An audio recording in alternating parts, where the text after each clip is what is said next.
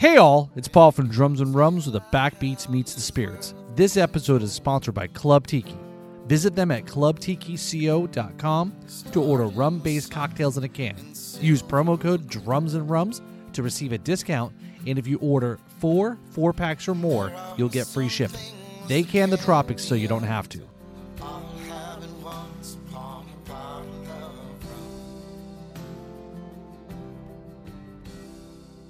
Hey all, it's Paul from Drums and Rums with the Backbeats Meets the Spirits, and uh, we're out of the studio again today, and we're here in beautiful Delray Beach, and more specifically at 116 Northeast 6th Avenue. How are you? I am doing great. So we're just a little bit north of the Ave, as the locals call it, on Atlantic Avenue. And I'm here today from the outside looks like a house, which it was, but when you walk into it, it's the swankiest, sexiest 97 year old house I've ever seen. Okay. So, welcome to the podcast, Annie Blake, VP of Sales at the Cocktail Kingdom and the owner of the Falcon House and Bar. How are you doing, Annie? I'm great. How are you, Paul? Thanks I'm- for having us. Thanks for coming on. here. Yeah, yeah. I, I definitely have to give a big shout out here because I know originally um, there was a story here in the local news station. Uh, T.A. Walker, shout out to T.A. Walker. Wonderful guy. Yes. And uh, on WPTV last Saturday, and you posted the video from that segment in the Just Drinking Facebook group. Right. Roger and Robert are the hosts of the Just Drinking review on uh, channel on YouTube, and I saw it just happen to pop up, and I'm like, wait a minute, there's somebody posting in this. These guys, these guys live in Iowa. Funny. Somebody posted about bub, uh, WTW. Jeez, I can't say it. WPTV. Lay off the rum, Paul. I, I I know. I really haven't even started yet. Really, you know? it's still in my system, maybe. Um, and I saw it. and I said, "Wait a minute! Why?" I'm, it, it really tripped me out because I'm thinking these guys are in Iowa, but this is something here in West Palm. Then I saw you, and then we messaged. I'm like, "Hey, I'm also in the five six one." Like, Right. Okay, w- we need to talk. You know, so Circle of rum love. Yes, it's yeah. so yeah, so definitely big big uh uh, appreciate you posting in there and again uh, as I've told you when we talked before the show was I felt, you know, a little bad I haven't had a chance to come down here to the previous uh it was death or glory. right, right. And uh I know there's there's a, you know, there's about 40 45 minutes of It's hard to drive far to drink a bunch. yeah, right. Yeah, that's true. You got to have to really, yeah. When there's so much options, that is true. So, um, so yeah, thank you for coming on again, Annie. Um, looking forward to. Uh, there's a lot I want to talk to you about. Obviously, the the the house that's huge, This house is everything. right? There's Yeah. I know there's history here. Um, we talked a little bit earlier about possibly some ghost, maybe. You know, are we allowed? Should I say that? It's- You could say it. Okay. It's, if any house is haunted in Delray, it's this one. Oh, there you go. So all you ghost lovers there that want to come to paranormal, that's it. We've now changed the podcast. Oh, we're going to talk about nothing but ghost, ghost spirits, spirits, right? Booze. booze, booze, and spirits. um, so obviously the house, the the restaurant. Um, talk about the the reopening of the Falcon. Uh, a little bit of that history, a little bit of background about yourself too. So, Cool. um, so how long you been calling Florida home? So I came down here with my husband in 2011, Okay. part time. We were here three to five months a year, half the year here, half the year in New York City, and then uh, towards the end of 2014 is when we came down full time. Okay. Okay. Yeah. So, so you weren't necessarily in the spirits business initially, right? From No, no. okay. I mean, I think like everybody or most people, I, I had a little hospitality experience, right? Serving in college and always wanted to call it my favorite job. But then I, you know, back then I was like, not, that's not a job. That's, it can't be a real job, right? So went to college, uh, got into book publishing. Was Okay. in book publishing for 10 years. Uh, doing custom and branded product uh, mostly for and for Simon and Schuster for Okay. about seven years Oh wow. So and yeah, yeah. So big corporate, you know, machine beast, and uh, don't be fooled. People in publishing drink more than people in booze. I think they have to to deal with corporate. But uh, left that in 2012. Was going to take like six months off, right? Right. And uh, got a call from, well, I should say we were going to move down to Florida full time, or move back to New York City. Actually, sorry. And uh, so I got my house together in Jersey. About three weeks later, I was like, I'm bored. I'm so bored. I'm, all I'm going to do is drink. Like, what, what am I supposed to do? So I changed my LinkedIn, and then I get a call from Cocktail Kingdom two days later saying, "Come work for us." I'm like, well, this is ironic. That wait, wait. So so you you you you'd switched. You were switching gears, yeah, and you just started drinking, and then you got a job from a, a spirits company. Right. That's pretty cool. right. Yeah. Yes, it, cocktail at the time, Cocktail Kingdom, and, and they're very tied into book publishing as well. Okay. Uh, the company uh, has history in that my boss's family started Sterling Publishing, and also um, that we started as a book publisher to publish out of print cocktail books that bartenders couldn't get for under like $150, right, Oh, wow. on eBay, which is such a, you know, it's so, these resources are amazing. My, my boss, who's a book publisher, Greg Boehm, he uh, realized these books are, are uh, public domain. So he'll print them and make them accessible to bartenders to get access to that historical content for not $150. Oh wow. And so that's how he kind of knew who I was. And as we started manufacturing our own product at Cocktail Kingdom, they needed somebody to do branding with liquor portfolios who wanted custom and branded product, which is what I knew how to do. And I knew that I liked to drink if if I didn't know much about spirits per se. I think I remember actually in my interview, uh, Greg asked me, "Does your family drink?" And I was like, "Yes, I come by it honestly." my my father's a wasp, my mother's Irish Catholic. Yep. it's fine. I got it. I got all the I got all the jobs on that on that front. Oh, so that that's so going from yeah. I mean that that that's an interesting where you know I don't know. Would you say it's the right place? I mean, th- things lined up right for you. And It you was know, it was very serendipitous Yeah. and such an amazing move to get back into hospitality, which I always did love, but never kind of got, never figured out how to how you could make it into a career in, in a meaningful way, in the way that the public perception was back in the like late nineties, right? Right, right. And um, so being able to get back into the hospitality world and still do corporate branding, which is what I'm used to. So still be able to uh, go, you know, go and, and do really cool stuff with really cool companies, but also not necessarily have to wear a suit anymore, which was big for me. First meeting, I was like, "Do you want me to wear a suit?" He's like, "We're the cool kids. We don't wear suits." Perfect. I already love this job. Best job ever. Which, by the way, it's my 10 year anniversary today. Oh, congrats! Thank you. Yeah, 10 years. Wild. But it was, um, you know, to go from a company of a thousand people to a company of, at the time was six.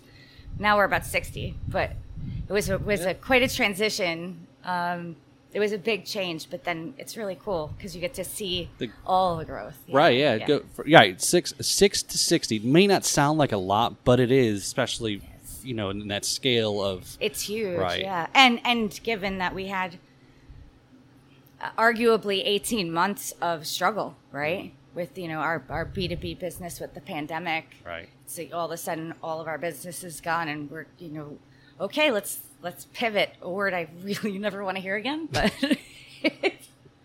we we did it. right. It, I, I, and, and during the course of this podcast is, and I started, and a lot of the listeners know is, I started just before the lockdown happened, and it Oh, wasn't okay. wasn't because I got stuck in my house and didn't have anything else to do.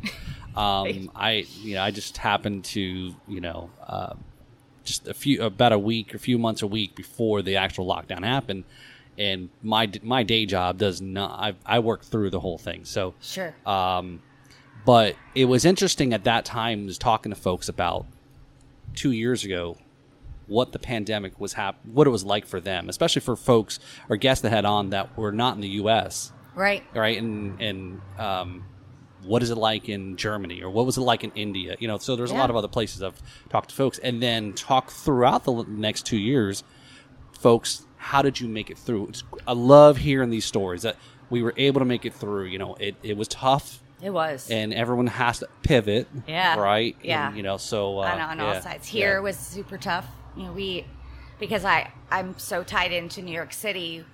We heard things were bad before Florida was ready to shut down, so we shut down prior to being forced to shut down, gave all of our staff $1,000 to be able to pay their rent for April and shut down. And we were hoping, okay, it's going to be a month. We're going to just shut this down. Everything's going to be fine.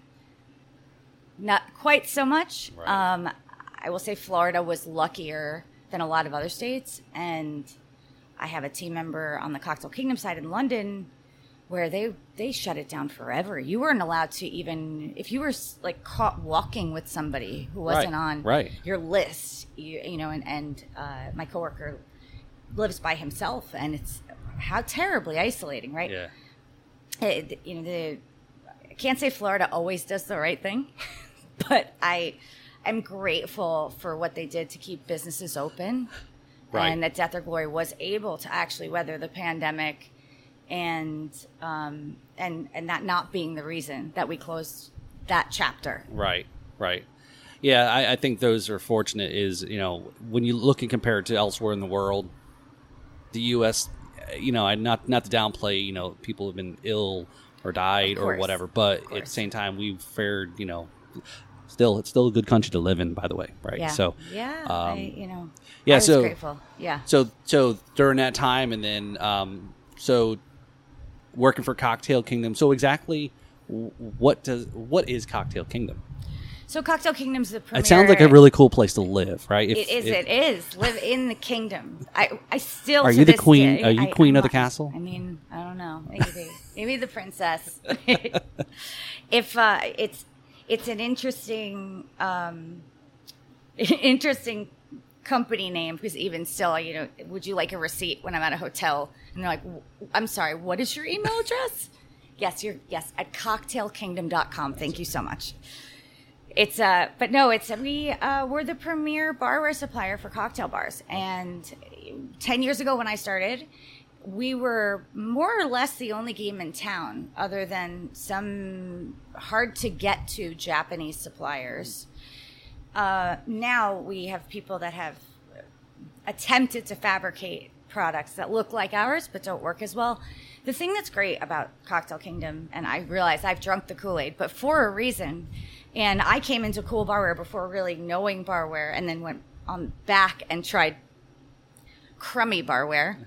I almost cursed, but I didn't. No, it's okay. You can say whatever the fuck Oh, you want. Okay, thank you. Shitty barware, and and realize why we are who we are. Right, our our stuff is beautiful. It's beautiful, but it works really well. Right. The functionality of it.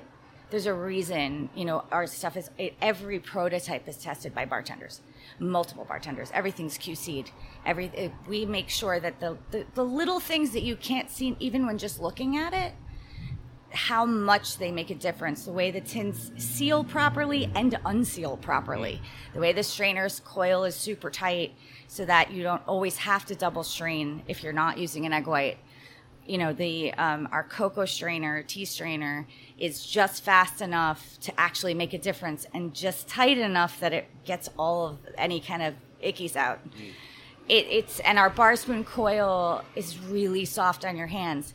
You know, when you're a home bartender, our stuff is really beautiful and very cool. But when you're working in service, y- you use a shitty bar spoon, and your hand really hurts at the end of the night. Like you're knocking tins together, or they're splashing all over you, and by the end of the night, you're cranky, mm.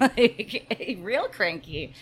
So it, I think the the, the, the nuance that, that Cocktail Kingdom has with its products is, is, is really cool. And then, of course, it set me down this like wonderful rabbit hole to end up opening a bar.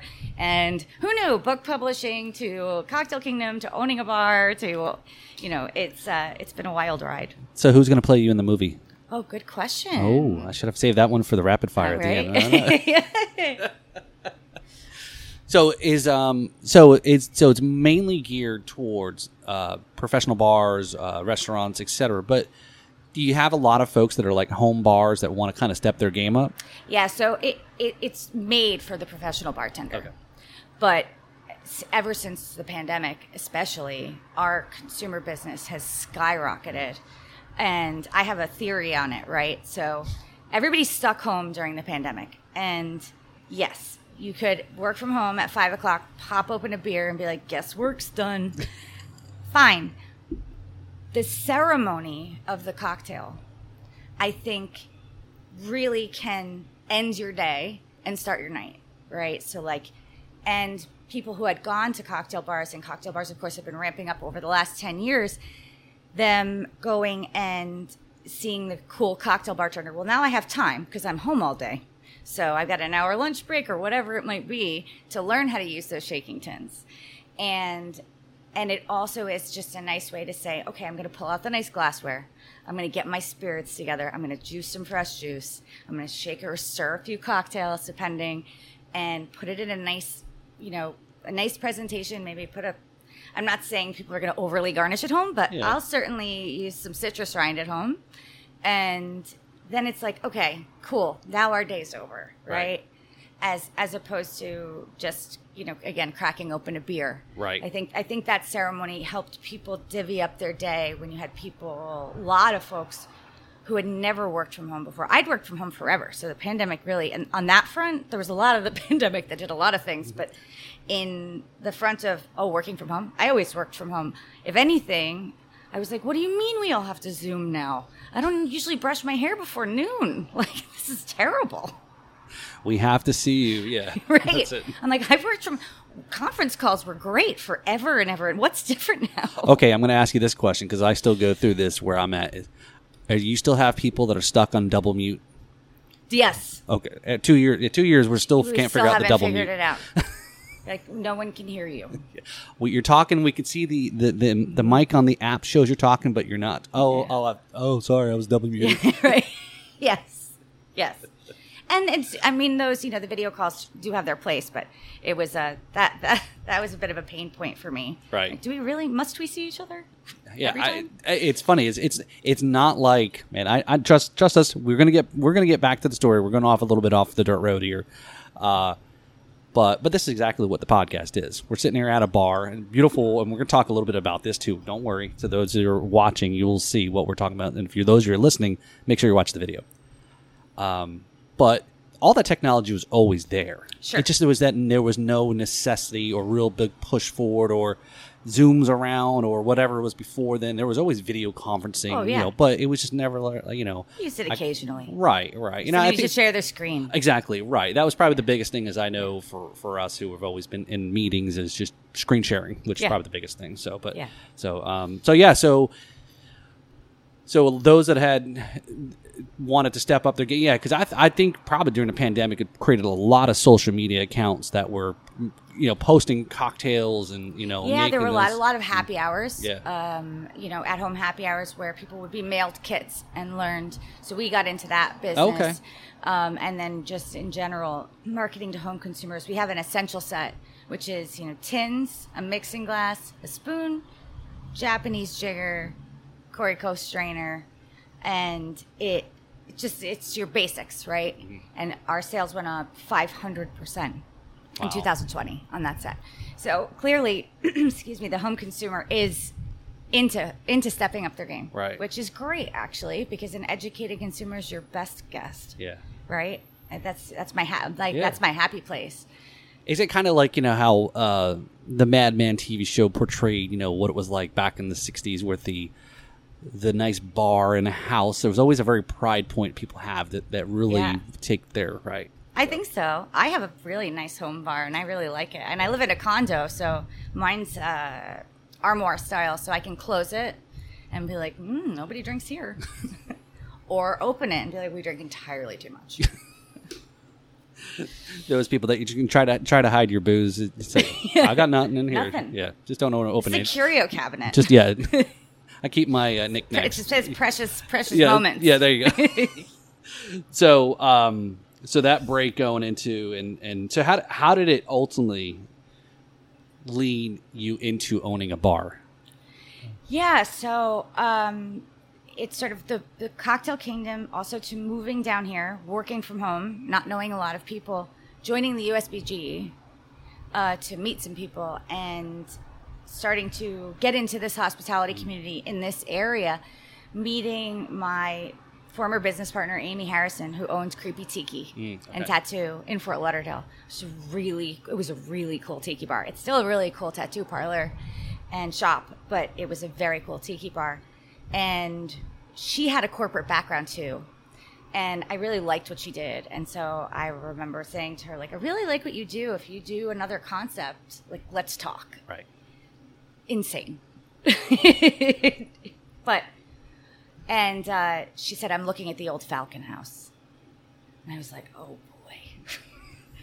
because I love this house. You can't not. You can hate this house sometimes, don't get me wrong. But I love this house. I was like, "Are you really?" I I called my dad. My dad's like, "Do not do anything with that old house." And I was like, "Perfect, Amy, sign me up." This sounds right. So, so you're the type of person that don't tell me no or I can't do something. Right. Oh, okay. right, right. Oh, this is a terrible idea. Great, Yep. cool, cool, cool. Where do I sign? I love this. This sounds perfect. This sounds exact. We'll make it work. People said it was cursed because the Falcon House as a bar lasted for so long, and then the two places after were 18 months. They're like, this is the curse of the Falcon House. And I'm like, no, we were convinced. Amy and I were like, absolutely not. There's no curse of this house. You need to love this house and it will love you back. And and and it did. And and we and as soon as we got got our feet under we, I remember a local blog was like the curse of the Falcon House is broken. And and it was. This house this little house loves us. I mean most of the time. Its pipes don't love us always, but you know. 100 years. 100 years. So, so you met Amy, Mm-hmm. and then she she Yes. brought you down. and- So Creepy yeah, Tiki was yeah. closing. Okay. Fort Lauderdale was more or less pushing them out. They didn't really like the whole bar tattoo parlor thing, and found some loopholes to get her out, which was a shame. Yeah. Um, and Where was that located? It was in uh, it was in Fort Lauderdale proper, uh, right near the airport. It's still it's still there because it's Okay. still a tattoo parlor. Um, it might even be on Federal Highway. It was really weird to get to. It was kind of a roundabout, um, but it's right by the airport Okay. in Fort Lauderdale. And um, and so she because she needed to leave, but she also had her liquor license tied up in Broward County. So that's kind of where I came in, where she she wanted this space, and she had to sell her liquor license, and so then we I came in t- to help invest, and then you know we had Keith Popejoy, who's now in Nashville at Mother's Ruin, wonderful guy, hilarious. Uh, he named it. We we were going to call it the Harrison House, which is uh, the name of uh, the LLC, but he was like, we were like, it's so quiet, right? And he was like, "What about?" Well, he called me Annie motherfucking Blake. That's always that's what he called me. Still calls me. Um, and he said, "What about Death or Glory?" And we were like, "Yeah, that's fun." And it was fun. We had a good five years. And then Amy moved to England and opened an ice cream shop. And now she makes donuts and feeds them to horses that walk by her during the Oh. day. I get pictures. Okay. Yeah. Yeah. It's, I mean, it seems really fun. I got to get out there. I, just- you, got me at donuts and uh, Right. you know horses. near Lancastershire, northwest England.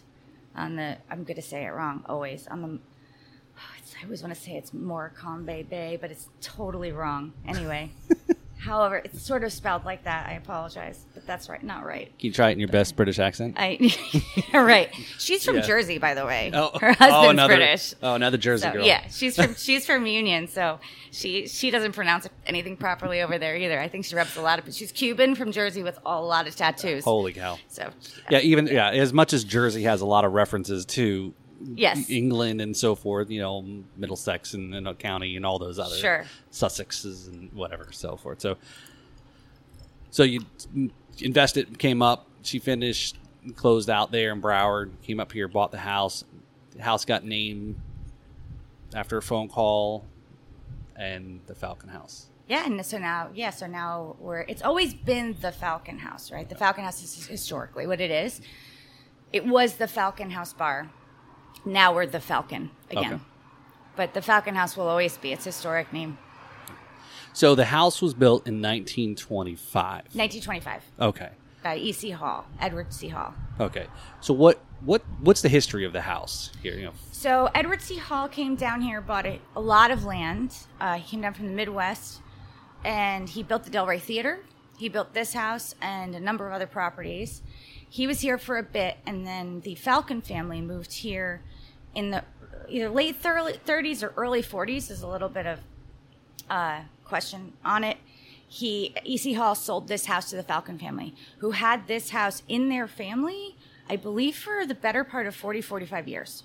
Howard Falcon, the son, only passed away a few years ago, actually, and longtime uh, resident of this area, his family, and very, very well known family in Delray. You know, coming down here when the pre air conditioning and all that stuff.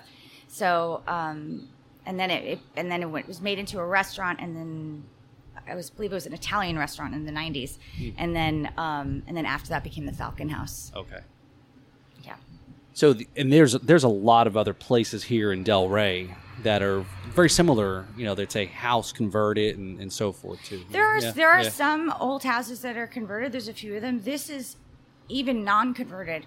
One of the very few houses that's this old and still in its original location. They've Hmm. moved a lot of the houses, um, and so this particular house still remains like Cason Cottage of the Historic Society in its original footprint. Okay. So even with uh, hurricanes and stuff, I'm like, I mean, the house has made it a hundred years. Yeah. it's probably going to be fine. Yeah. you know, I, I knock on everything, but when you've got a house that's stood for this long, I think it's kind of nestled a little in like a little bit of a hollow, Mm-hmm. but obviously it's in a little sweet spot because it's it's made it forever. Right, and and you make a reference, and you know we are in hurricane season, and, and start at June first for those that are don't live here or don't really care, don't have to worry about hurricanes. Sure. Is you know we think back, and so 1925, you know, so there was major hurricanes before they actually got names. You know, I think Yeah. as far back as that point. Yeah. You had, and even though it was still just a mere probably what 30, 40 miles south of here was Hurricane Andrew, right, which hit a good part of South Florida, Mm-hmm. Yeah. and mostly down in Homestead, but Andrew, yeah, Wilma. Andrew, uh, Wilma, Wilma, right? Um, you know, eh, Irma, you know, so we had a lot had- of Mm-hmm. we've had a lot of hurricanes. right? And A lot of hurricanes and to see some of these, it, I don't know, it goes back to like you said, it's a lot of people think older stuff is built a lot better than today's stuff. You know, I don't know. I mean, there's something to be said about it, or and and something to be said. I think potentially about this like location. Maybe Yeah. it dips down a little. I'm not sure, but it's there. Clearly, this house is built like a you know, it's a brick shit house, right? Except it's stucco. Because it, it, it's it's not going anywhere. Right, right. Yeah, it's it, again in the neighborhood here. There's a lot going on. Delray's Delray is, I think, as as you said in the WPTV interview, Delray has has been evolving. It's been growing. Um, I used to come down probably six, seven years ago, and, Yeah. and at an open mic here over at a place called Kevros. I remember Kevro's, sure. Um, okay, I guess it's not there anymore. I guess. Okay, so Ever- so much has changed. and but that's what it was about that time was they were like getting squeezed out because all these high rises Yeah. were being built and it, it has it it's just part of progress as much as Yeah. you Yeah. know but um and again here you know it's nestled in between you know a, a little looks like a townhouses Yeah. or you know We apartments have so forth, townhouses right here. Yeah, So- I, and Delray, Atlantic Avenue's cool, right? yeah it's very fun cool. it's it's, cl- eclectic it's funky it's got a lot of uh, the, yeah the Ave right The app, Yeah, right. But it's a it is uh it's a lot of corporate money now. Mm. Um, that's not. There's nothing really Delray specific about it. Right. You know, if you went into a restaurant and I said to you it's on Las Olas or it's on Collins in Miami, right you couldn't tell necessarily. There's like there's like the soul of it isn't Delray, it's commerce, which is there, I'm not saying there's anything wrong with commerce, but it you know the we have a few local dives here. We have the Sail Inn, we have O'Connor's, which are rad. They've been here forever and they're amazing. Shout out to both of them. Um, but we I think there wasn't anything that was in between. Something a little higher end and with good food that is still really a local's haunt. Right. Right. And that's what we were trying to do here. And bringing Sean back when Amy left, because he started as a barback at the Falcon House. He was like, "Oh, let's redo it," and he's like, "I must be absolutely out of my mind," but because he's very successful with Sweetwater right in Boynton. okay But yeah, it was. Uh, it's been it's been a ride. so so the so the journey started um 2016 then with the death or glory 2016, uh, we signed our lease. Okay. Uh, we opened April 2017, Okay. closed April 2022. Okay. Five years almost to the day. And then the rebirth of the Falcon was just the natural progression. Yeah, just Yep. this past month, bringing Sean on um, and wanting us to, you know, we wanted to be real partners and Right. and so make something different. And plus, his history with the house is just you can't ignore that, right? Right. And so, just the Falcon just seemed like the right move. Seemed Yeah. like a fun thing to do. Look, uh, when you come into a place that's got history like this, you know, if you're a visitor and you know you're walking into something that's special, Mm-hmm. you definitely want to be able to ask about the history. It's like, Yeah. what is going, Yeah. what is with this place? This place will make You you, remember Delray Beach. okay. you know, um, some of the big corporate joints, you'll have a perfect service, but it doesn't really make Delray Beach so much memorable. Like Yeah. it's not a memorable spot. This place is memorable. I remember coming here when it was the Falcon House. Embarrassingly, I would come here very deep into the night, and I was only here like four months out of the year. And friends would come down and be like, "We gotta find that really cool old house bar." But I'd always been like, eh, a couple of drinks day deep, and I'd be like, I don't know which street it's on. I don't know where to find it. It's on Sixth Avenue, Federal Highway North. Not that hard, but you know, show up at some place one in the morning when you only live here three months out of the year. It was a little questionable for me to try to find it again. I, I guess that could be really dangerous though, Andy, because i i at one o'clock in the morning, have a couple of drinks, and you know it looked like a house that you just stumbled into somebody else's house, right? It's a fair point. yeah, it's like, hey, oh, Look for a sign, like a neon sign, is a good is a good tip off. But yeah, it's a fair point. Hello, knock knock. so Open for business. so the uh, so the grand opening going to be having that soon. So you've Yeah, you so kinda- we're like hard open. We've been soft open. Right. We're, you know, just getting our sea legs underneath us. July 1st, right around Okay. July 1st. All we're, right. we're, we're getting our sign in and, um, you know, we're, we're picking up speed already. The, the menu's really fun. Our chef is tremendous. And, um, and the cocktails are really fun. And they're really whimsical. I mean, they're a little cheeky. The names are a little cheeky. Go ahead because I know they had to beep out some of these on the TV. sh- They Okay. did, so Yes. I, I, So- I didn't think they would have to. So the, the drink is that got bleeped out is called the dildo, D I L L D O E, and they were like, nope. Um, but you know, we- I think people take cocktails super like. People didn't do cocktails for so long, and then they did, and then all of a sudden, people who still don't know what they're doing are super uppity about it. Yeah. it's like cocktails should be delicious, well balanced, fresh ingredients, premium spirits it's not really rocket science, nor do you have to be like the coolest person in the room who has to take themselves so seriously Right. in order to make a good drink. so uh, so here's here's a question is i mean i think a person has to understand where you're going into an establishment right obviously this is a cocktail bar the, Sure. the, the rum bar right Yes. and that's why we're that's why we're outside in the non-air conditioning Yes, because it's warm. we were sitting in we're, we're sitting in front of the rum bar and uh Yeah. so and we'll talk more about that. But I think that's you just gotta. It's like anything. You gotta read read the, the read the room because if you go into a place that's obviously not really a cocktail place and you try to ask for something that's shoot, it was as simple as as simple as a daiquiri, right? You never know what they're going to hand you. No, they don't know. But then, it, but that it kind of goes back to what you're just talking about is some of that whimsical that you know it's a I don't know I, it's a profession, um, but bartenders, you know, bar knowledgeable and skilled bartenders, right? Because that's a, that's huge. Is. As opposed to somebody who's just working the bar at some place, right? Yeah, you have you have uh, you know skilled bartenders do both things. They make great drinks. They there or three lots of things, but they make great drinks. They know their spirits, and they also tend bar, Right. which is why I don't love the term mixologist, right? But um, I will say, and I realize this is like a weird because maybe it's a vested interest, but look at the tools behind your bar. If you're going into a bar and you're like, if I go to a bar and I see shitty bar tools, I'm like, oh, a glass of Sauvignon Blanc, thanks a bunch. Because I'm not going to, sp- you know, cocktail menus read now really, a lot of them read really well. Right. And then you get the drink and you're like, what in the, what did they do? How did you mess this up? Right, right. Like, no one should be able to fuck up a daiquiri. Let's be honest. again, And again, everybody, three ingredients. Yeah. that's it. three, three. Yes.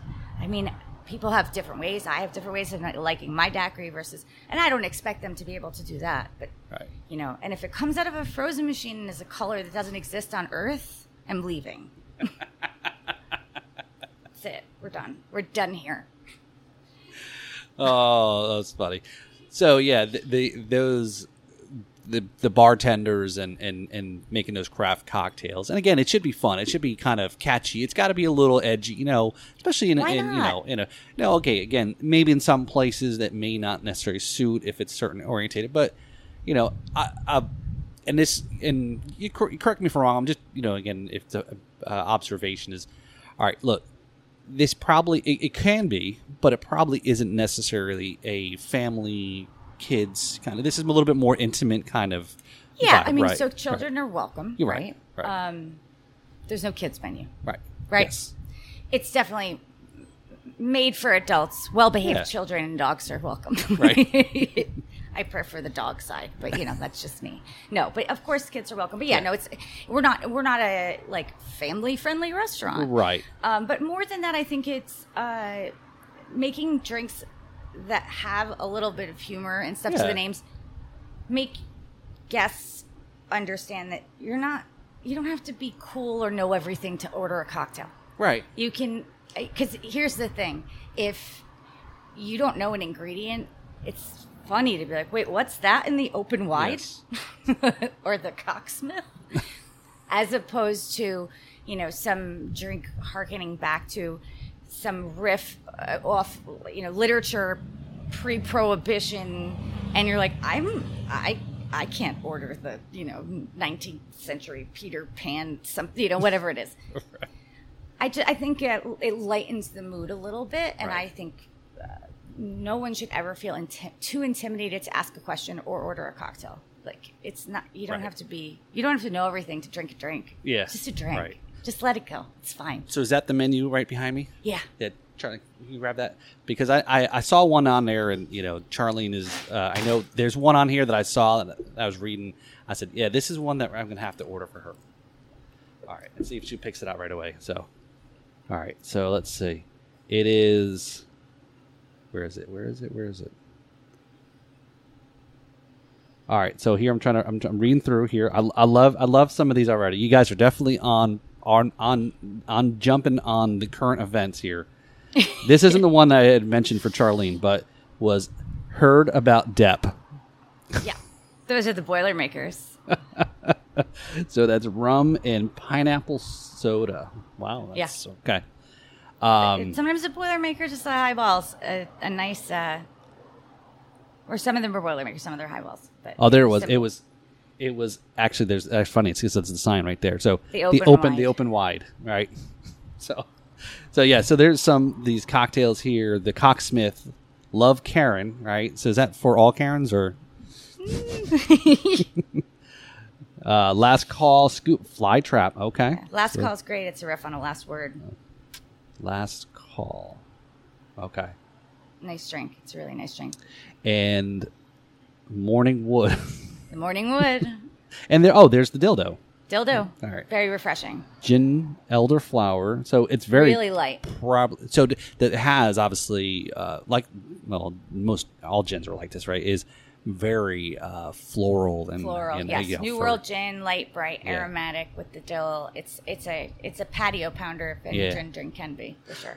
so I think this is a definitely a good good segue into talking about the gin and, and that those um, flavors is rum because Yeah. not all rum tastes the same or is what Oh you're my familiar gosh. with there's some as we were talking about that you've It's the You- wildest category. Right. You've got some that are very taste this, you have some that are very funky and like you're chewing on dirt or In the nicest way possible. yes, right. And some that are very like some Haitian rums, right? Is Yeah. that are very floral that just this just smelling it is oh, amazing. sure. They like the Clairin. oh, the Clairin, yes. It's yes. fantastic. Yes. But I mean, I'll tell you, when I first got into like pot still drum, Smith and Cross, like the the joke. Amy and I have this joke for years that if a cocktail's missing anything, just add a little Smith and Cross.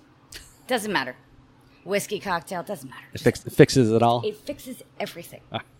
It. I'm telling. Try it. You ever have a, co- a flat cocktail? Just add a little, just a little Smith and Cross. Fixes everything. There you go. That's your It's a tip. trick. It's a trick for you. There you go. That's your your. punch is a little boring. You need a little overproof rum. A little pot still overproof rum. Do you advertise for Smith and Cross? I wish. You should. That know, this should be a thing, right? I could see a whole commercial about that, right? I need another job. Sure. Yeah, you got enough time on your hands, right? Yeah, Yeah. yeah, yeah. Yeah, Yeah, no, no, I'm not. I am not at all endorsed by. I don't even know the people actually. Oh, I just on. really like the product. I really do. All right. So if you're listening, you know, definitely uh, reach out to uh, Amy yeah, and. yeah. Uh, we'll make you some branded bar spoons. So, um, so yeah. Before we segue over to the rum, though, is so. I know you've got a couple of different kind of nights and things here, different kind of events, and uh, I, I was, I, and I thought twice, and this is probably where I've, what, uh, my wife would have probably uh, this morning when I was getting ready would have been like, "What are you taking a picture of yourself in a in a uh, bathrobe for?" It's like, "Oh yeah, hey, by the way, I'm sending a picture in my bathrobe to another woman." It's like, no, it was because they have a brunch on Sundays. Everything's fine. Yes. they have a picture and a brunch, and it's uh all you was it all you can drink if you show up like in your Right. So bottomless uh, mimosas or Bloody Marys. If you show up in your bathrobe or pajamas or lingerie, whatever you should pick. but but we uh, must say that it doesn't mean that we said bottomless mimosas, but not bottomless pajamas. Okay, Sure. well yeah, there you have it. Yeah. Well, let's let's let it out there. let it hang out there. we'll just we'll just let Let's that see. we'll just let that one. Let's hang. say yes. Well, I mean, nightgowns don't have bottoms, right? I don't know. I, but and then we're following that up with a reggae night, reggae Sunday. Okay. 'Cause I don't think a lot of people are doing reggae right now in Delray. Um, we're just trying to bring a little fun back. Yeah, Right. Have a yeah. little fun with it.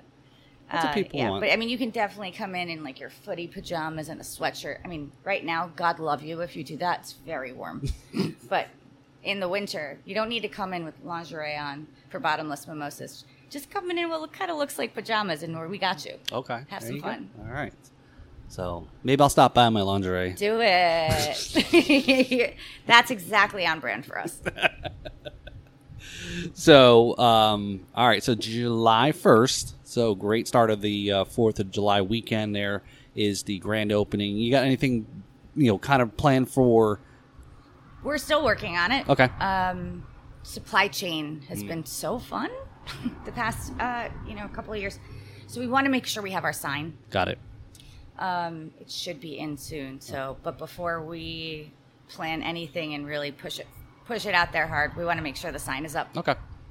So, but yeah, it either it's going to be fun. It'll be a fun summer, and um, you know, get off the avenue, get away from the tourists for a second, Yeah. and the tourists can come too. But Yeah. it's uh, you know, get a little real, real Delray down here.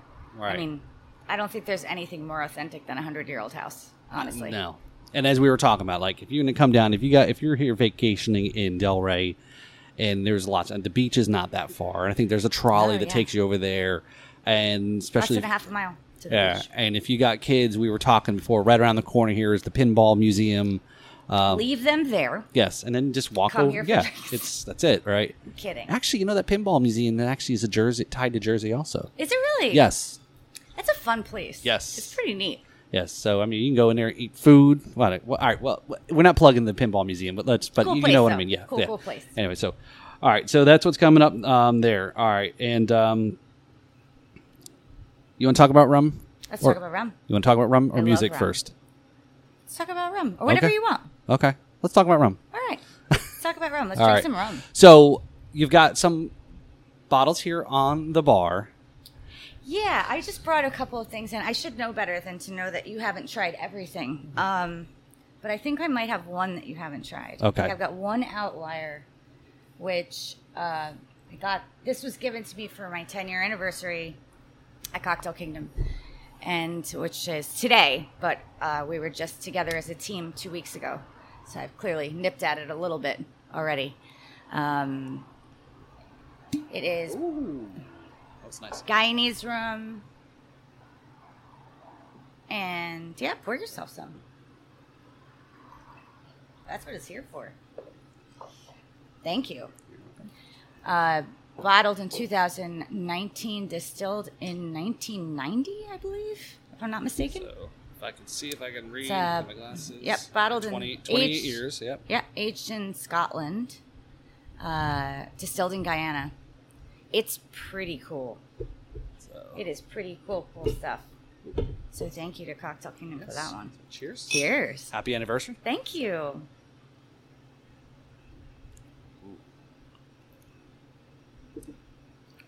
Obviously, it's barrel strength, so it's a little hot, but it's delightful.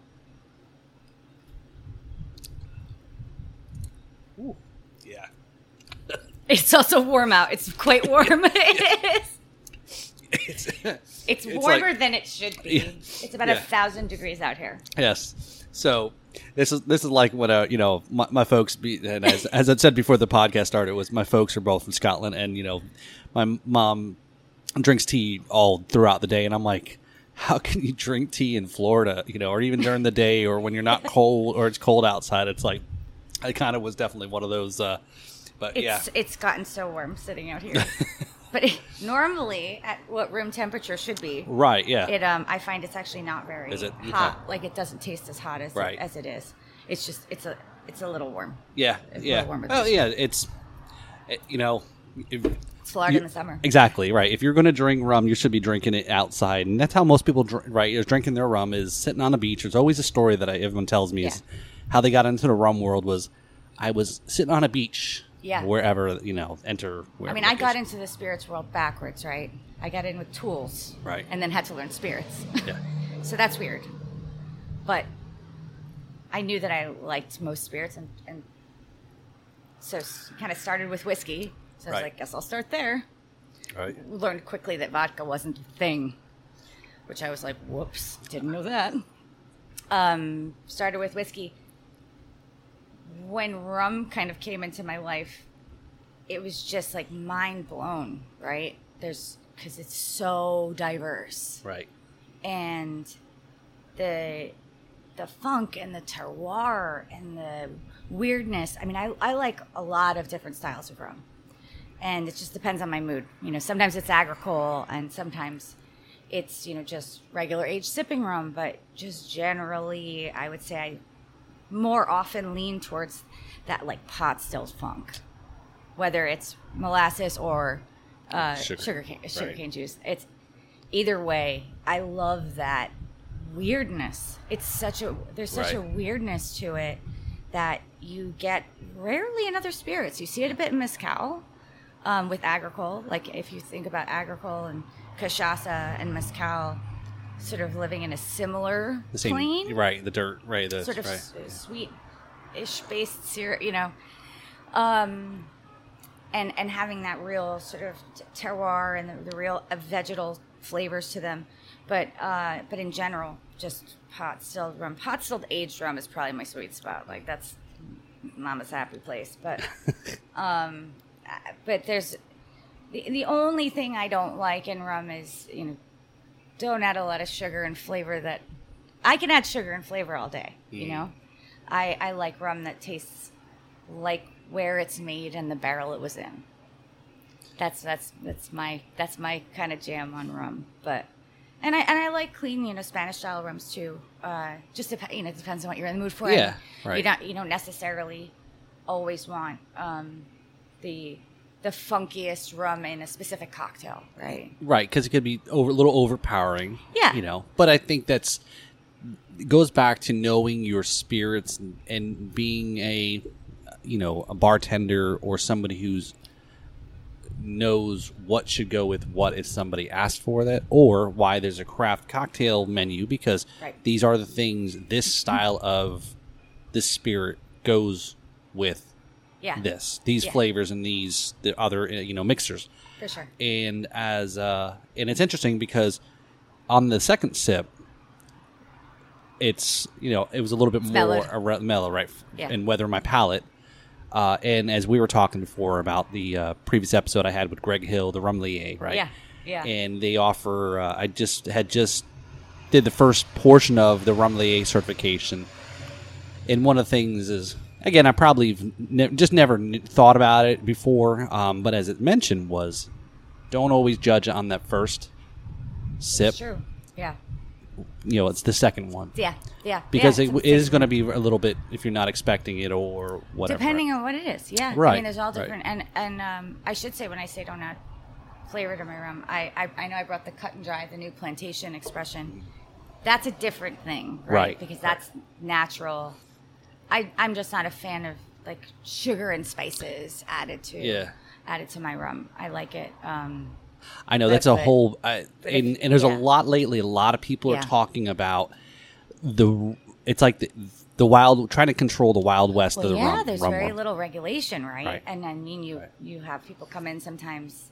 They will tell you uh, there's nothing added to this rum, and you're like, it tastes like a Werther's original.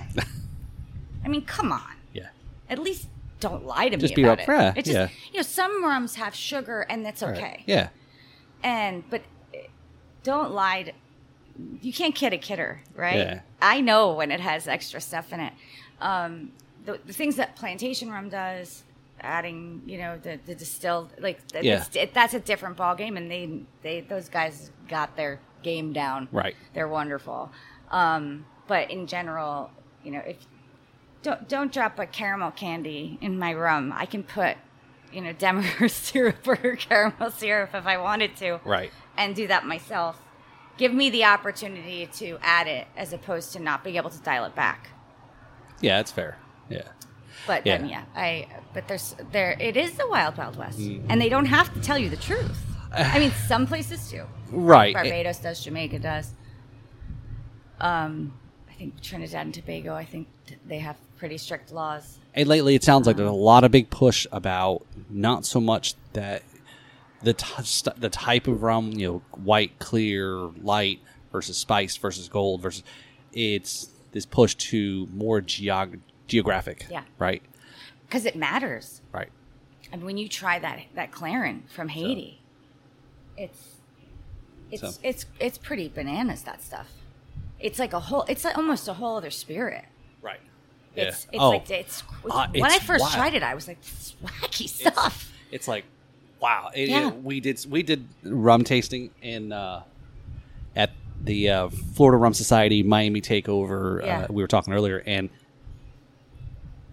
they had uh, tastings with Clar- Clairin. Privateer was there.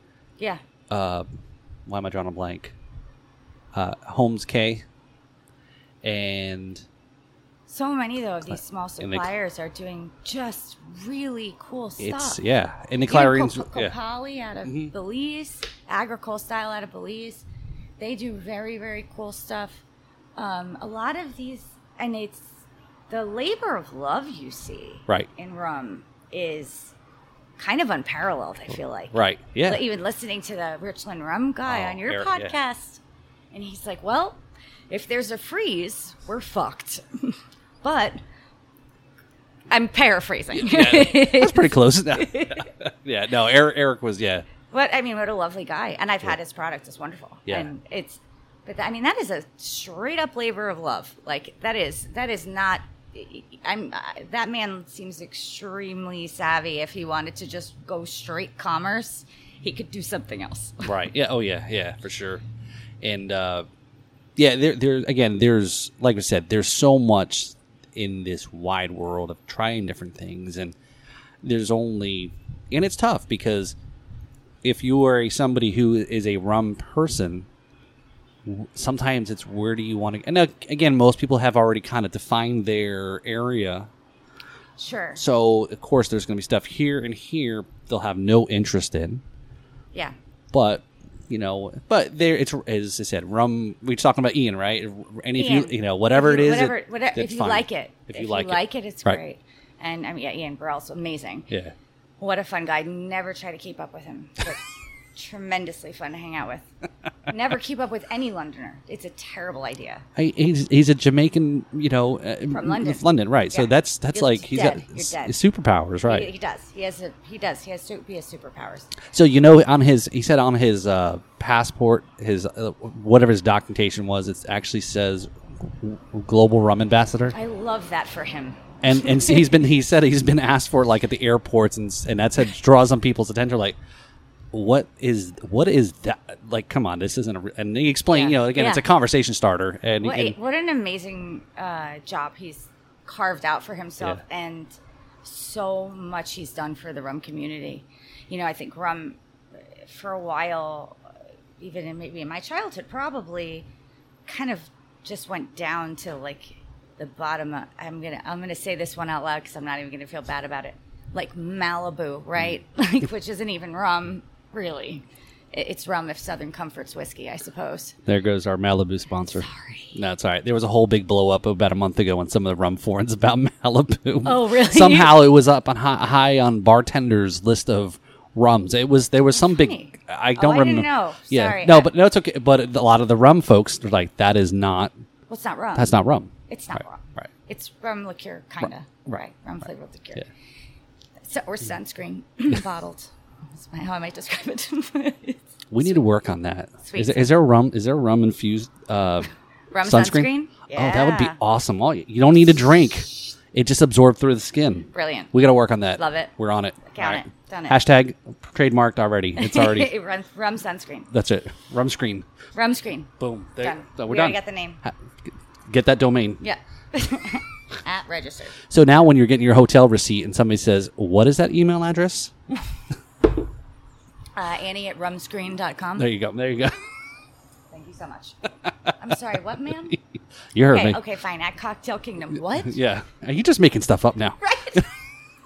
Right. so, so yeah so so how, how did you curate um, the the bar and you know let, let, and we'll just I'm not going to talk about the other spirits but just you know your your rum the rum Yeah, so um, so Amy, uh, again going back to, to her with her background at Kreepy Tiki, that was very much a rum bar because it was a tiki bar, right and um, she focused on a lot of classics, and uh, and really did a did a great job with it. Uh, it was named, I believe, top ten tiki bars in the country.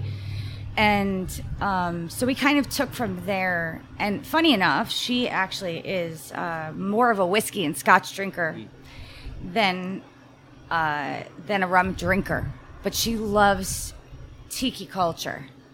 I love rum like crazy. Tiki culture is cool. I'm I could I can't pull it off. I'm not cool enough. When I first met her, I I was introduced to her vis-a-vis my uh, coworkers, and I'm like, yeah, right. This like black-haired, dolled-up lady with tattoos is never going to talk to me. Nice to meet you. I'm going to go back and do work. Thanks so much. It's, I'm not. I can't play in that sphere. I don't have that rockabilly like cool throwback kind of jam to me. It's just I, I wish I did. I'm just not cool enough. And like I you know they strengths, right? Um, but she loves that. She loves the aesthetic and she in terms of tiki drinks would garnish them just brilliantly. She would spend like time figuring out how she wanted a drink garnished and train the, the staff on- presentation yeah brilliant at it. And I really like rum. So between the two of us, we ended up with like a lot of rum and a lot of beautiful rum cocktails. So I mean, it it, it came more organically. I'd like to, to say it was uh, you know, really planned out. It wasn't. It was you know, we'd get a call that a new allocation came up, and I'd be like, yes, please, one for the bar, one for me. That's happened way more times than I'd like to admit. so how big is that curio cabinet in your place It's big. and It's very. It's. I mean, it's uh, yeah, it's it's it's uh, what, like six, almost okay. six feet tall, and the doors are filled, and then it has drawers. Um, it's it's not. I live in a condo, so I don't have that much space, so it's not thousands and thousands of bottles, but it's far too many for two people in a Right. small poodle mix. right that's Yeah, far, far, far too, and and, So- and far too heavily weighted on the rum side. Right. Although, those are the ones that disappear the fastest. so that's that's that's a uh, problem Yeah, so I'll keep I'll keep my whiskey bottles forever, and then I'm like, I don't want this. How did I run out of that again? So, do you have a lot of folks that come in? Because I think that's how I'd I'd heard about Death or Glory was through I think the the rum groups The and rum so list, forth, right? yeah, yeah. And um, and you got a lot of folks that are coming here specifically for. You got a lot of rum rum people. Yeah, yeah, we did, and and we it also we'd always done Hukilau. We pulled back on it this year Okay. with the rebrand, just trying to, you know, again, get it, 'cause we don't want to get out from, you know, over our skis. Mm-hmm. Uh, but we plan to, Sweetwater has a really great whiskey list. We have really great rums. So uh, now that we're sort of partnered, we want to be able to focus on it, but we wanted to make sure we can get, you know, open and the staff running and um, and all that stuff, so that when we can dig into what we want to do with this list, we do it properly. But I, I certainly think it'll be it'll be more of a focus. Right now, it's it's a, it's there's it's sitting outside in the sun a little, sitting outside in the heat, just waiting for its turn. But um, I expect it to it to do that. And yes, we absolutely had people come in for for rum, and they would know that anything that they couldn't get, we probably have, Right. right? Which is, I mean, probably the coolest part of owning a bar. Oh yeah. You get to like they ask you, "Hey, there's six bottles of this in Florida. Do you want one?" I'm like, "Fuck the bar, give it to me." and there's a lot of that where there's a, a lot of you know through the Florida Rum Society, you know, able to you know that They're that wonderful. establish, establishment Jay of able to. wonderful.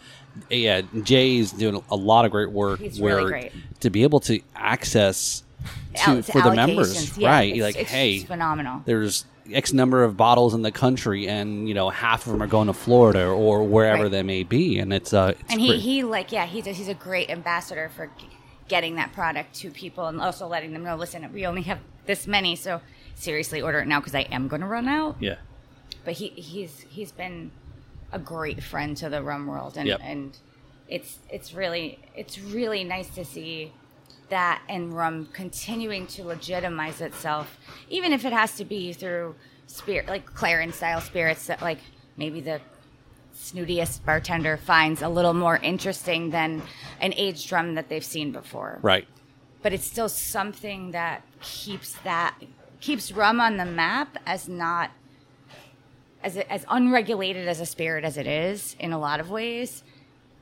that there's still so much good stuff out there Yeah. there's so much and yeah you kind of have to know Yeah. you kind of got to wade through it Yeah. you know we don't have the rules that like we like i own rum but you know rum doesn't have the rules that um, a lot of other stuff. Like bourbon, have. yeah, of course yeah, bourbon right. and scotch i Yes, mean right. you know it, there's so many so many rules let's let all the noise by the way yeah. honking and again, horns again, yes, we're, we're we're not in the studio, right? Or this is Sorry one of the loudest studios. Now it's, it's it's all good. I think as we as we preface some of the shows when we're out live, uh, live on location. We're in the wild. That's right, in the wild Yeah. here. Yes. Um, yeah, I just I think that the, the, it's nice to see people uh, who, who don't even specifically work for a brand, right? Yeah. Going out and showcasing to what I found is an extremely nice culture of people, yeah, yeah, different things that rum has to offer, and seeing new consumers getting excited about what is this? What is rum agricole? Yeah. You know, what is what is that? Like, and what is Clairin? What And- is you know? It's and, wild. and that's it where there's a lot of marketing on some of the bigger brands that control half half of the, the share of That's right. two two brands Yes. control half the share of all the rum That's correct. That's and correct. And they're not bad brands. No, there's not. But, It- but it's difficult for small ones that are coming out. And again, eh, you know, I talk to a lot Yeah. of companies, small companies here in Florida, and um, and they're all trying to. I'll, I'll say this on the Cocktail Kingdom side, the thing, a trend I've seen. I did it with Copalli, and I got a text last week from my friend who works at the Dead Rabbit. Uh, tiki mugs with the idols are Hmm. kind of going the way of the minstrel show, right? Understandably, like we probably shouldn't take people's religious idols and make them into glassware. Right. Got Yep. it. Heard that. We should have figured that out a while ago, but let's Yeah. okay. it's fine. We'll let that one go. Um, and these and people going into bars really want Instagrammable. The children want Instagrammable photos, right? Yeah. They just they like well, put it on the gram. yeah So uh, we made this custom mug, tiki mug for Copalli. That's the, the leopard, which is the leopard that's in Belize, that in their rainforest, and that's their whole story. And my friend who works at the Dead Rabbit sent me a picture of it, so they obviously got them there. And I'm like, that's so rad. So it's like it's still, you get the drink in the cool cup. Right. Yep. I always want the drink in the cool cup. Yeah. I'm the dumbest person who will just go, "Oh, that's eighteen dollars. Give me the drink in the shark mug." I don't care. I want the Jaws drink. that happened. A mother of pearl in New York City. I'm so sorry it's closed, but it was. I am that. Per- give me the. I'm. It's a happy. Meal. You want the meal. souvenir I want mug. the happy meal. I want the happy meal. Everyone. I think we're all children. Now. At least I am. Anyway, Cruise ships do it for us. right? I don't know how many. So I mean, I, I um, that's been a way for a small brand like a Copalli to make a make a statement at a bar like Dead Rabbit. How would you get that drink on Yeah. a Dead Rabbit menu? Give them a leopard mug, Yeah. and so that that was it's cool to see stuff like that.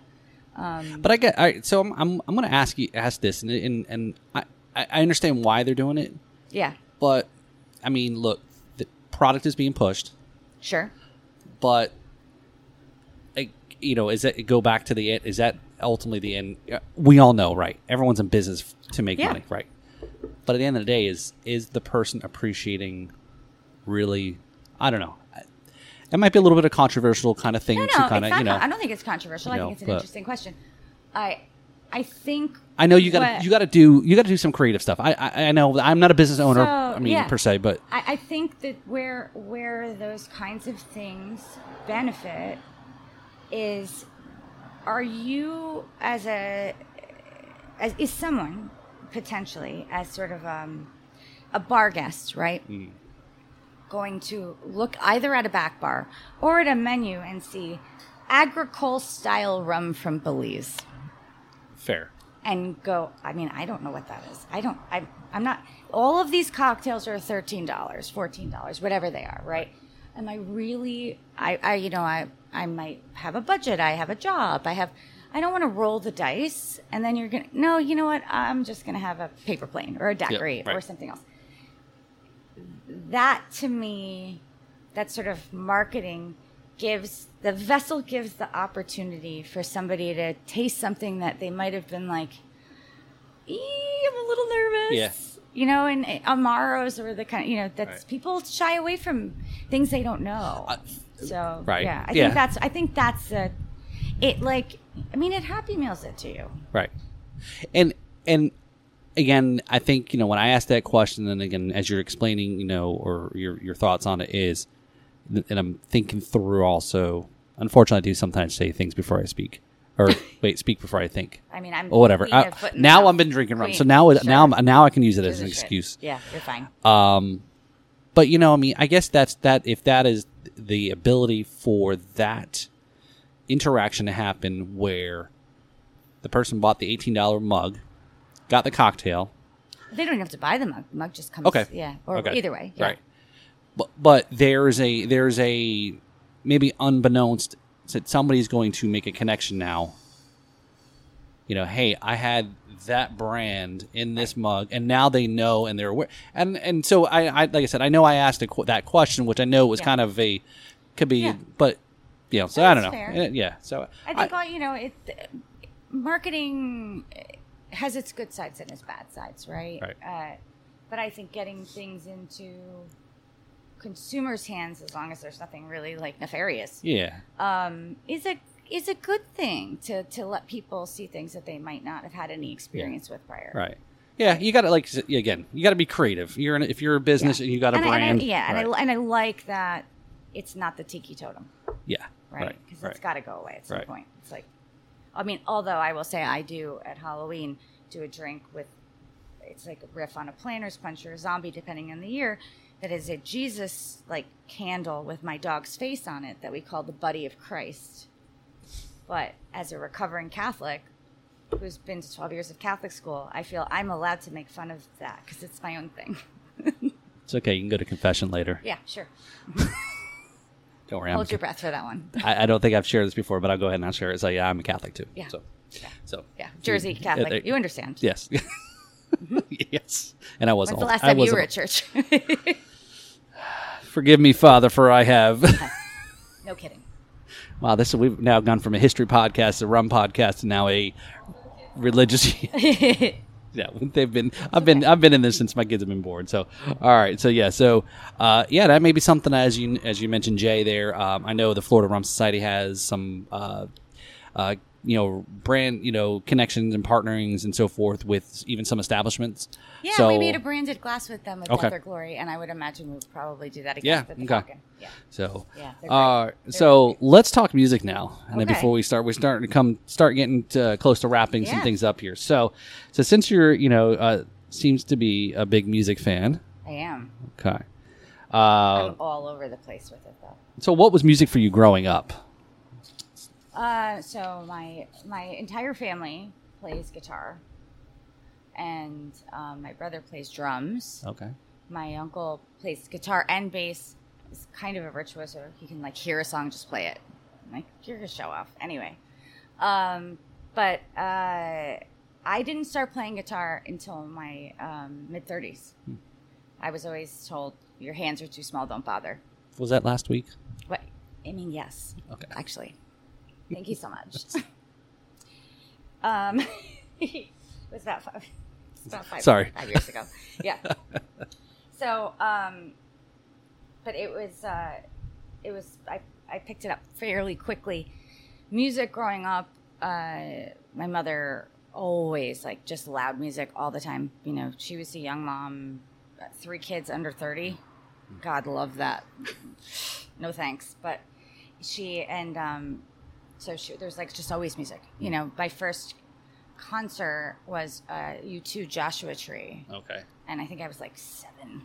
I was really young, maybe even younger. And I remember Bono was in a sling, right? Um, and then high school, of course, rebellion. You get skate punk, and then you get the hardcore scene, and then the emo scene. And I don't mean the emo what they call emo now, but the emo that you know. Uh, and then I did college radio for four years. Um, so I did like an indie indie show for NYU, the New Afternoon Show, which has been around I think over thirty years now. Oh wow. And so there was a lot lot of shows you went to, and seeing bands come up, watching Modest Mouse open for Dismemberment Plan, drunk as skunks, and then watching them clean up their act, headline at Irving Plaza a few years later, and being like, they're on their way. Yeah. It's always cool to see a, band, a band in a club, and then that they became yeah. it happens a lot back then and you would call them although i called one of them so wrong. Woof. I 2001 august we had a show in the pier and the white stripes performed and i was like i don't get it. So dumb. It was my worst call ever. I i and obviously wrong It's- absolutely wrong Well, I, I don't. I can understand because But- it was. I don't get it. back then it was a little it was just a, i'm like wait they're, they're not brother they're husband i don't what, what's going on? There's only two of them, and one plays guitar. Yeah, it's drums. Yeah. And I also, I mean, I think he's also gotten better, but he's so talented. So I'm, ta- I, you know, this is Yeah. my bad, not Right, theirs. Um, but yeah, but I, you know, hearing Death Cab for Cutie and going, Right. absolutely, they're going to make it. You know, you, you hear those bands. And so those are the kinds of bands I came up with that sort of indie, some of the synth stuff, Yeah. some of the hardcore stuff, and sort of knowing who's going to, and then learning at some point, um, these bands aren't selling out, right? They just need to like make a living. I think that seems to have dampened a bit. And then I don't know. In the '90s, it was like, forget it. I, yeah. You know, if you've made any money, you suck now. And I, it seems like that's like I don't know. Is that ex- but is it acceptable now? Because I see all sorts of music from the '80s that are now like like bands like Motley Crue Yeah. are selling cars. Yeah. Uh, there was. it was a- seems Uh, it seems the sellout thing isn't quite as it's it, you don't get tarnished for it, or Not or like you used to. yeah, to. not like you used to, right? it used to be. well, like, hell, if you it. if you want to talk about selling out, should we say that you know people like Bob Dylan or whoever sold their catalogs? I mean, sure, Why not? You're cashing. I mean, I. I mean, I, I well, I don't know. You're selling your publishing and all your rights to it to cash out the money, but I, I Yeah. yeah, I don't know. I, I think it, it- at heart as a musician, like anything, like like uh, sports, maybe you know, you start out and you're having fun, you're digging it, Yeah. and then it becomes a job, Yeah. and then Right. there's the things that come with. Now there are some bands that are out there that are like, hey, look, I'm not living in a mansion in L.A., and some of that is also may have gone by the wayside too. Right. Right. Right. But the- yeah, you have work, working bands forever, like Phish, right? They Yeah. just worked. They just work forever. Right, hey, they make a lot of money, I'm sure. Right. They they're they're forever touring, and um, and there's lots of you know bands like even Ben Folds Five. I feel like have sort of that mid tier, Right. so they still have some kind of authenticity. I don't know. Right. Um, it with like, but I, music has changed so much for me. It maybe like rum. I don't know. It's so, it can be so different.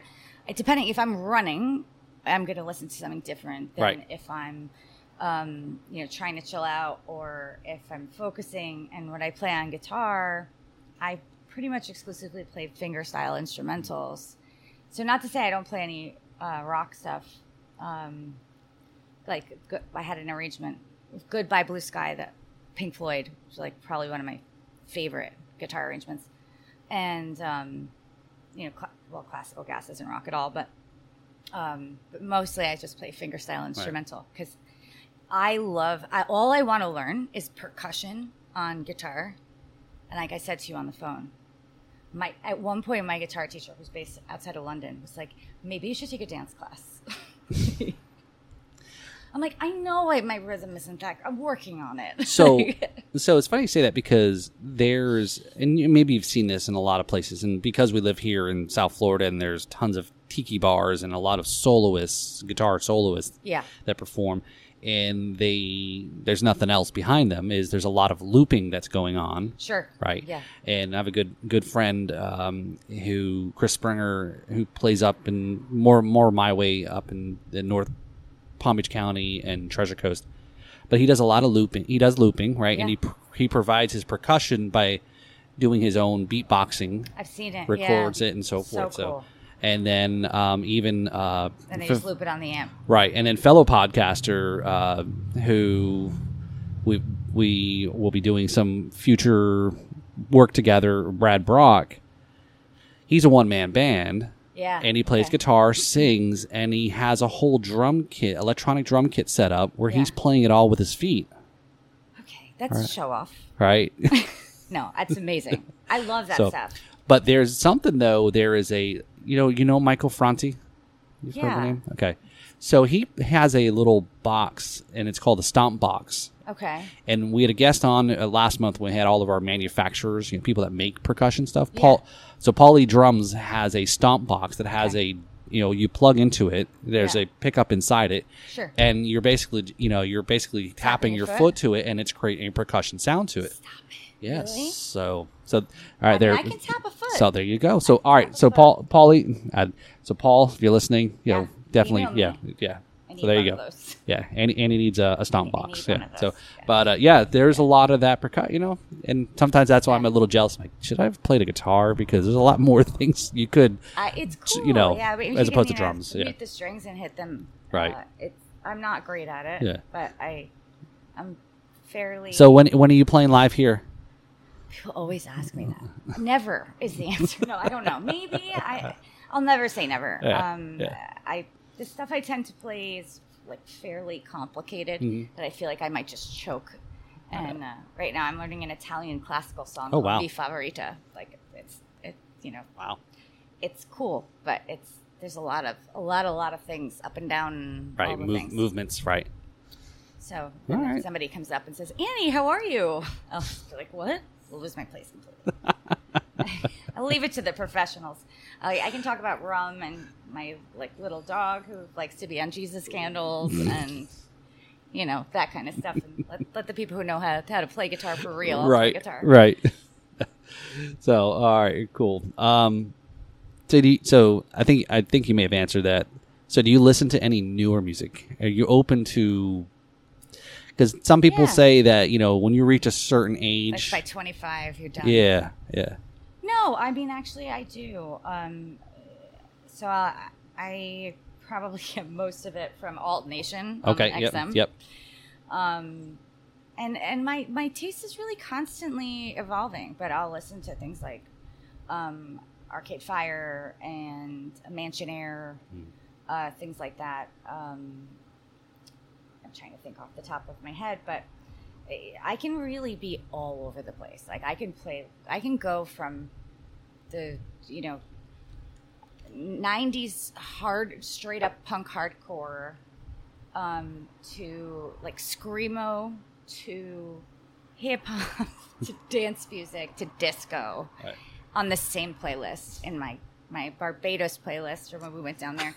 That it, it is so it's like white lines to like Boysetsfire to I mean, it's all over the place. I um I think sometimes it's just like all about the energy of the music, Yeah, right? yeah. And and what it, what you want to feel like and that you know, and on a playlist it's kind of that up and down, you know, you like up up up up up and then like you need a minute, right? And then that's So- the radio stuff, I think. So, yeah, so it, so it is very much like rum. So Yeah. if you know a name you're familiar with, but you don't know another, you may or may not unless you try it, Right. Or somebody recommends it, right? Right, So, right. right. So there we go. We made our we made our tie to Ratchet up rum, rum, coaster. Rum and music. So yeah. all right, Annie. So you ready for the rapid fire? I'm ready. I'm gonna Okay. try. Do you need another drink It's a little to? warm, maybe. Right now? You Yeah. want to try some? Want to do the little cut and dry? Yeah. Sure. Sure. All This right. is this is easy, easy drinking. Mm, Good old friends at Plantation. That's the thing about the glasses. I know, you still, right? You still get it in Whew. there. It is. This is how warm it is outside, by the way, folks. The cork, the corks We're, are. Uh, we're, we're, we're gonna keel over in about four minutes. All right, Okay, rapid fire me. rapid fire. So here we go. So let's see if I get my glass back. that that just this just came into the U.S. Just just Not early. even here. Oh, it's not. Oh, okay. No, so that's what, months. that's what I was gonna say was. I took that from Barbados. Yeah, we met the guy at the coconut farm too. Was. Oh, that was the pictures. Uh, Not like I was snooping on your Facebook stuff Yeah. like that. Yeah. So that's what I do. I try to I try to have guests on and I like look them up and say what kind of things can I ask I them in the rapid fire. stock better than anybody. Uh oh. So, I better be no careful. worries. All right, so we're here in a rapid fire segment here. in four sips or less. Okay, Okay. First question is in four sips or less, neat or on ice? neat. Okay. In four sips or less, since you're an, uh, or, since you're originally from New Jersey, like me, probably still consider yourself as a Jersey girl. At heart, what was your go-to music club up in Jersey? Oh, Maxwell's in Hoboken Okay. no longer exists. Okay. Cool fucking place. It was really cool.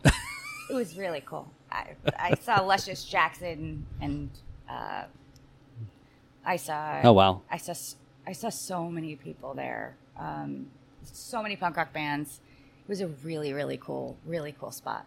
I'm sorry they're I, they're not open anymore. I don't think. Yeah. But but it was.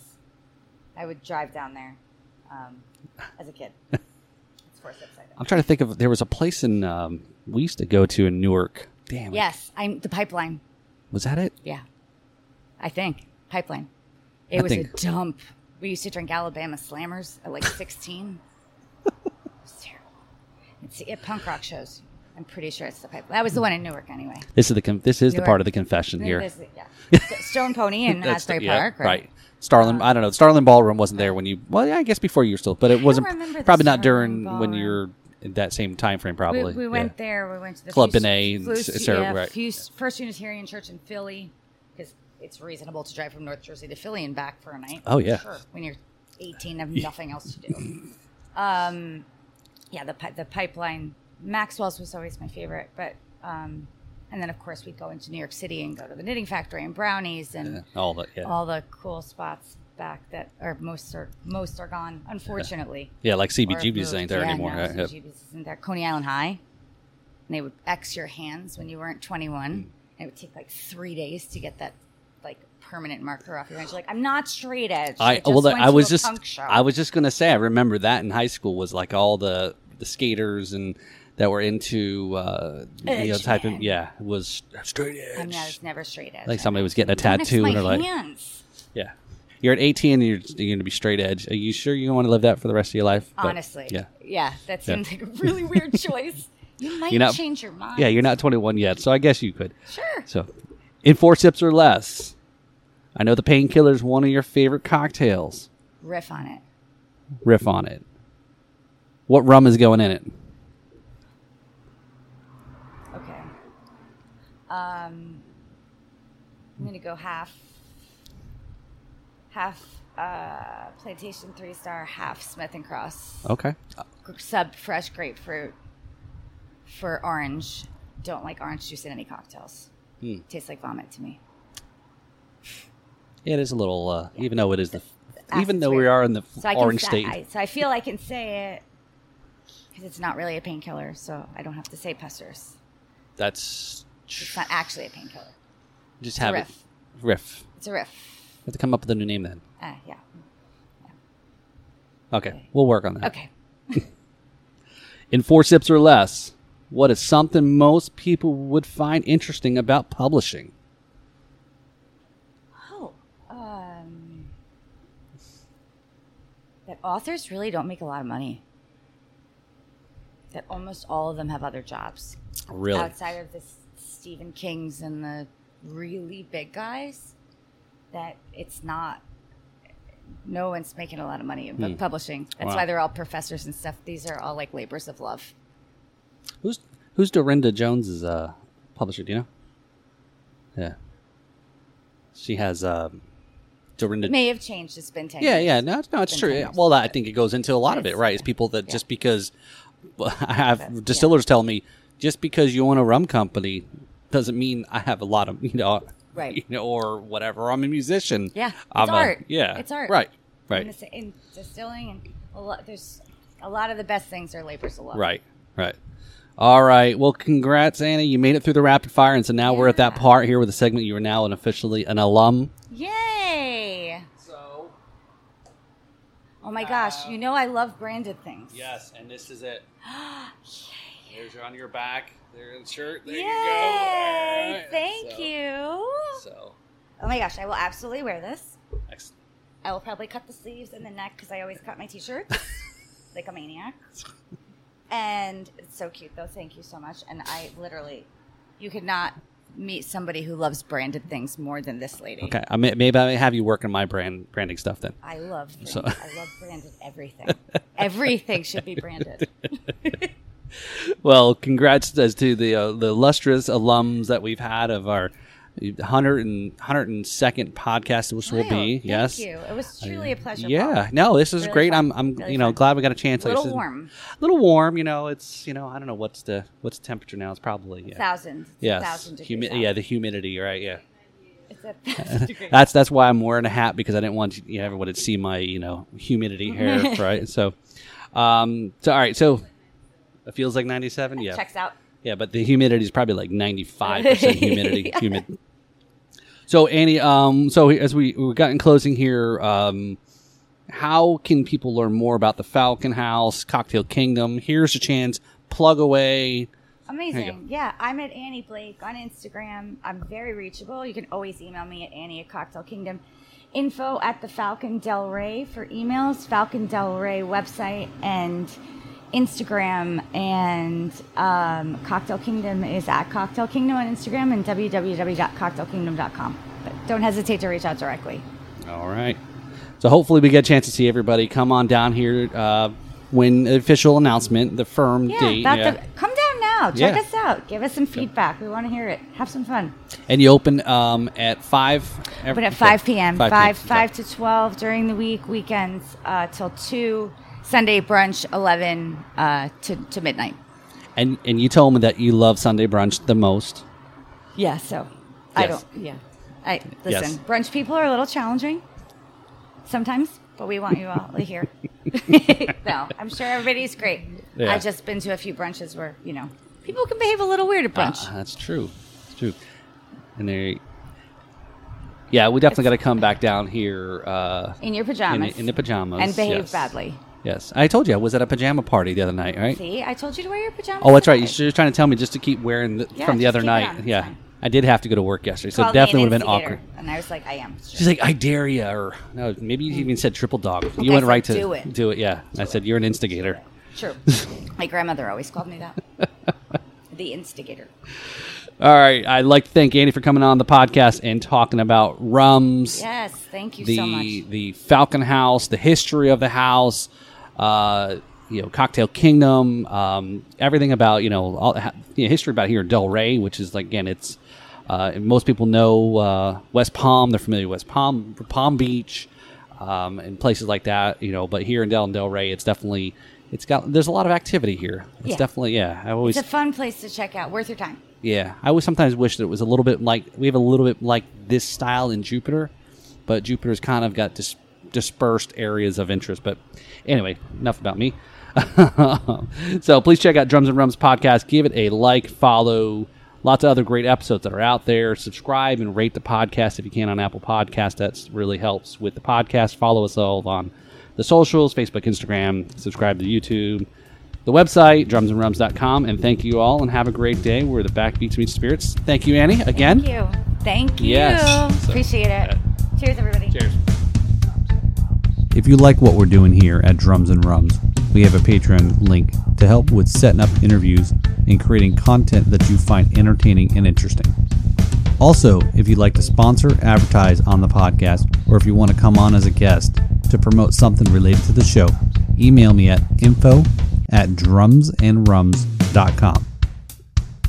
Lastly, I want to thank Brad Brock tune titled Once Upon a Bottle of Rum and check out his podcast, Jams and Cocktails.